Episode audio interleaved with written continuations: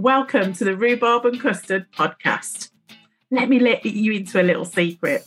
We tried doing a trailer. We failed with the sound. So we tried to do it again. A little bit scripted. That went out the window. We're here to show up real and as we are.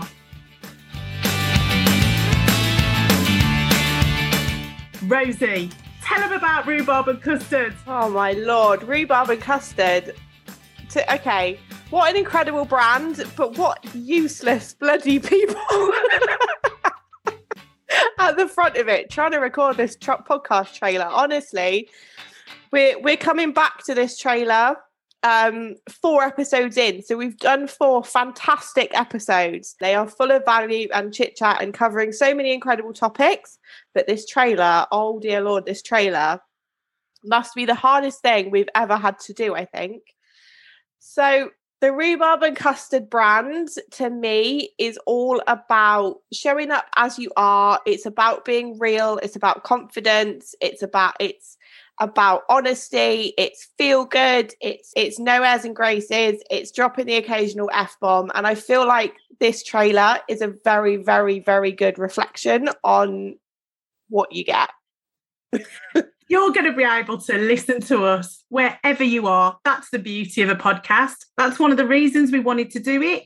Working from home can be really isolating, but you know what? If you've got us two in your ear, you're not going to feel alone anymore. If you're an entrepreneur and you're running your business from home, honestly, you want to come back and listen to this.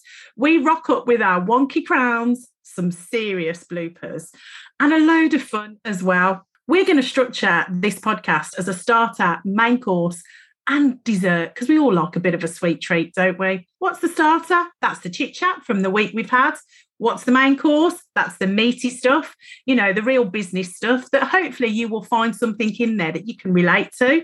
The sweet treat, a little something to take away.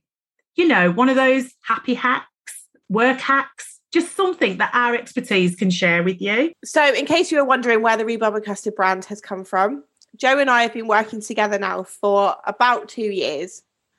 And this is the first time that we've decided to make it official, make it a thing and put it under an umbrella. And you'll find out in later episodes where the name Rhubarb and Custard came from. But trust me, there's a brilliant story behind it. And you're going to want to tune into episode 1 to listen to that. We are both huge believers in collaboration over competition, in working together, in pulling on each other's strengths in order to really amplify who you are and the impacts that you can make.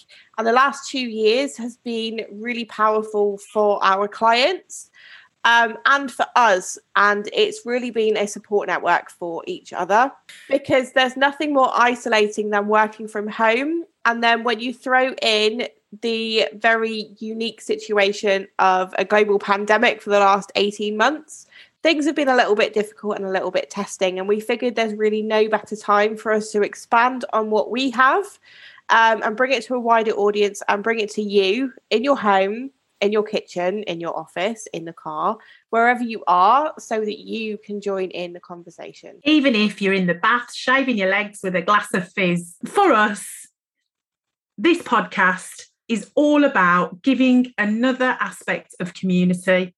Community has been huge in both of our journeys. And yes, there's Facebook groups and there's people to follow on other social media aspects. But you know what? There's nothing like conversation. And trust me, our conversations are worth listening to. So if you're feeling a little seen right now, I feel like this is a community that you want to be part of, that you'd fit right into, then you can go and binge listen to our episodes now.